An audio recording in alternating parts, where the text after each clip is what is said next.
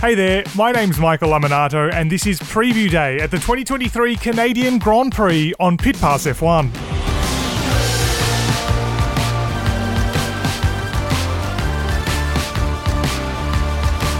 Pit Pass F1 is brought to you by Evergreen Podcasts, and this week Formula One has jackets on and umbrellas at hand for what looks to be a wet and wild weekend in Montreal.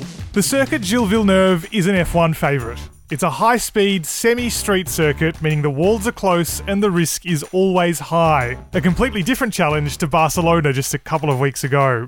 And after Mercedes and Ferrari played their upgrade cards in the last couple of weeks, it's Aston Martin's turn to bring a big list of new parts in the ongoing battle to catch Red Bull Racing. Best of the rest could be a particularly valuable position this weekend too, with rain forecast all three days. While no one doubts Max Verstappen's wet weather prowess, could it be the kind of random element we need to see someone finally beat Red Bull Racing?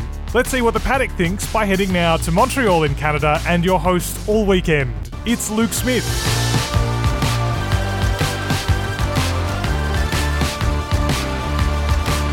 Hello from Montreal. My name is Luke Smith, senior Formula One writer for The Athletic, and it is great to be back on hosting duties for Pit Pass F1 after my most recent appearance at Imola was rained out. We are back in Canada. The Canadian Grand Prix is always one of the highlights of the season. We love coming to Montreal. It's a great city, great culture, great coffee as well, as I'm enjoying. It meant there was a really good vibe right through the paddock on Thursday amid the usual media commitments at the circuit Gilles Villeneuve, even when a little bit of drizzle arrived in the afternoon, making people reach for their umbrellas and make sure to get their raincoats. Looking at the forecast, it could really be just the start of the wet weather that's going to come over the weekend. One of the anticipated talking points on Thursday in Canada was Lewis Hamilton and the latest on his Mercedes future. Hamilton revealed after the race in Spain that he was due to meet with Mercedes team boss Toto Wolff the very next day for their latest round of talks about his new contract. It suggested that it was edging ever closer to being finalised. Earlier this week, Wolff then spoke in New York on CNBC, saying it was a matter of days or weeks, not months, pointing to things moving forward and leading us to ponder if there could be an announcement in Canada this weekend. Hamilton said although there had been some progress with his new contract, there was nothing else new to really add. The message from Lewis was it'll get done when it gets done. To quote Hamilton, if that's next week, if that's in a month's time, as long as it's done, it doesn't really bother me. Until then, we'll just have to keep holding our breath for a contract renewal that does look like a formality. Well, let's see if the Ferrari rumours come back up. We are very much in Lewis Hamilton territory this weekend. He has won seven times in Canada. But even with Mercedes' recent upturn in form and the upgrade package in Spain leading to that double podium finish, the team has come into this weekend downplaying expectations the slow speed corners in Canada are unlikely to suit the W14 car as well as the medium and high speed stuff did in Spain. But George Russell said that if Mercedes could cling on to its second quickest team status from Spain, it would serve as a huge confidence boost for the entire team going into the rest of the season. One team trying to disrupt that is Aston Martin and especially Fernando Alonso, who's in a bullish mood after the race in Spain about the team's fortunes going forward. Ferrari and Mercedes have both been talking up Aston Martin's chances in Canada. Even Max Verstappen said that if any driver but him were to win a race, he'd like it to be Alonso, calling him an animal. Alonso knows what it takes to win in Canada. Remember, he qualified second for Alpine here last year in the rain, pointing to his quality around this track. So I put it to Fernando if he thought this was his best chance yet to score that elusive 33rd win that Spanish social media so dearly wants him to score. But he said he thought that moment had already been and gone, that Monaco was the best opportunity for Aston Martin to beat Red Bull, and the team got so so close to making that happen. Alonso explained that his confidence post Spain was more that the bad weekend would be an outlier for the year and not something that would be repeated through the rest of the season. Still, with a bit of rain, some safety cars, maybe even a little groundhog or two interrupting proceedings in the race, who knows what could come Alonso's way. The overwhelming favourite heading into the weekend remains Max Verstappen, who is chasing his fourth victory in a row.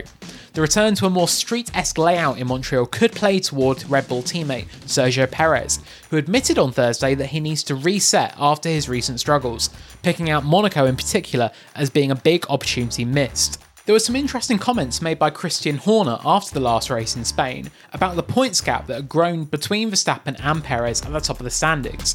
He said he thought that it would actually ease some of the pressure on Perez, meaning he had less fine margins to fight over.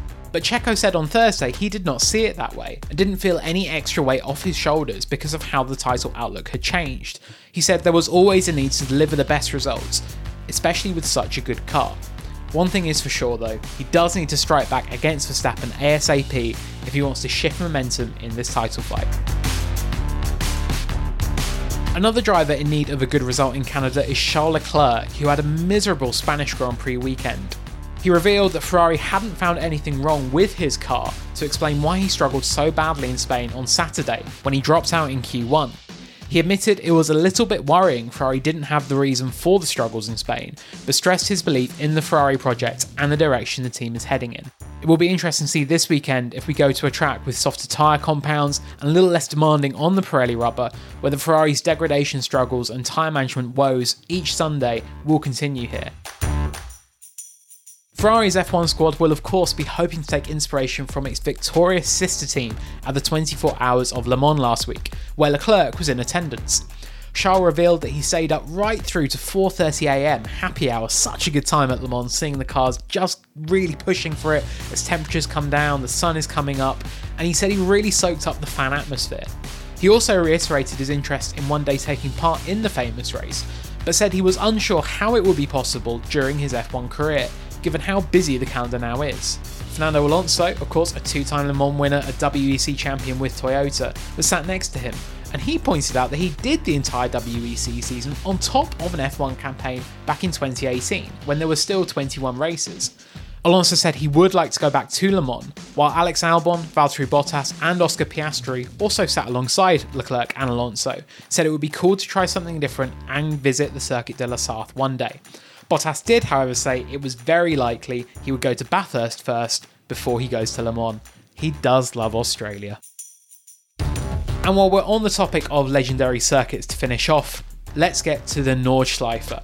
Earlier this week, it was revealed Sebastian Vettel is set to return to the cockpit of a Red Bull F1 car when he takes part in a show run at the Green Hell in September. It will mark the first time modern F1 cars have run on the full Nordschleife layout of the Nürburgring since 2013.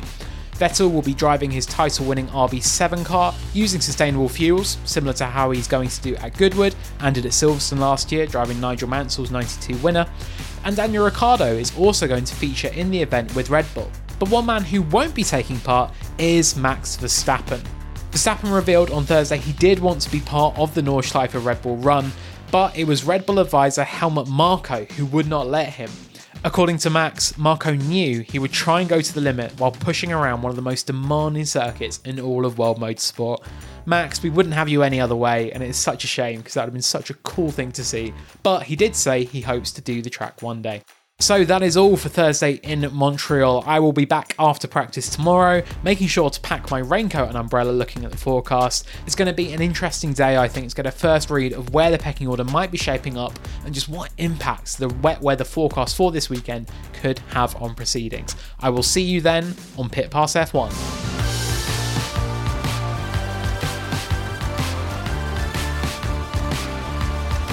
Thanks very much to Luke, who'll be doing his best to stay dry all weekend in the Montreal paddock. Now, just before we wrap this one up, I want to tell you about another podcast from Evergreen Podcasts called Pressbox Access. Pressbox Access is hosted by former sports writer Todd Jones, who recently interviewed one of motorsport's most accomplished riders, Al Pearce, who talks everything from NASCAR and the death of the legendary Dale Earnhardt Sr. to his first ever experience of the Formula One paddock in Canada. So NASCAR was basically primitive. Right. Compared to Formula One. And I did not realize how advanced Formula One was until I went to Montreal and left there thinking, my God, those people, they are br- they're either brilliant or, and the other thing that impressed me about Montreal was the money that seemed to be there, mm. the social scene, the the yachts along the waterfront. I was told about all the jets that had flown in that weekend, all of which was just something I couldn't quite fathom until I looked at it and saw it up close. So, Formula One was just uh, it just blew me away because I was not prepared to see things that sophisticated. Right. Yeah, I think sometimes if, if folks could just walk into a garage, you know, they probably have it in their mind what it's like. But if you took them into pit row, um, it, it's like a different world.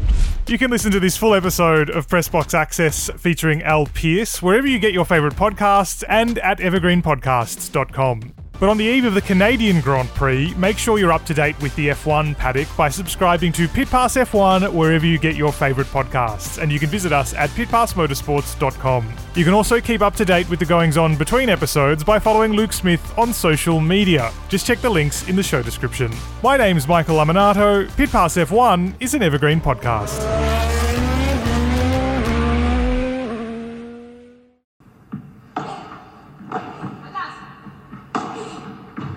Hey there, and welcome to the Joy of Paddle podcast, hosted by me, Minter Dial, a veteran of the paddle tennis world, and sponsored by Paddle 1969. Whether you're a paddle tennis aficionado, just beginning, or have never even heard of paddle, or padel as it's called in North America, this is an exhilarating new show that delves into the captivating stories of notable paddle personalities worldwide. In its inaugural season, you'll be treated to exclusive anecdotes, valuable tips, life lessons, and humorous moments shared by esteemed professional paddle players, industry insiders, and passionate paddle enthusiasts. With each season aligning with the Pro Tour, you can anticipate two engaging episodes per month. The Joy of Paddle podcast is part of the Evergreen Podcast Network, where you can find other great shows in a number of categories, such as sports, health and wellness, true crime, and fiction. To find out more about Evergreen Podcasts, go to www.evergreenpodcast.com. Vamos!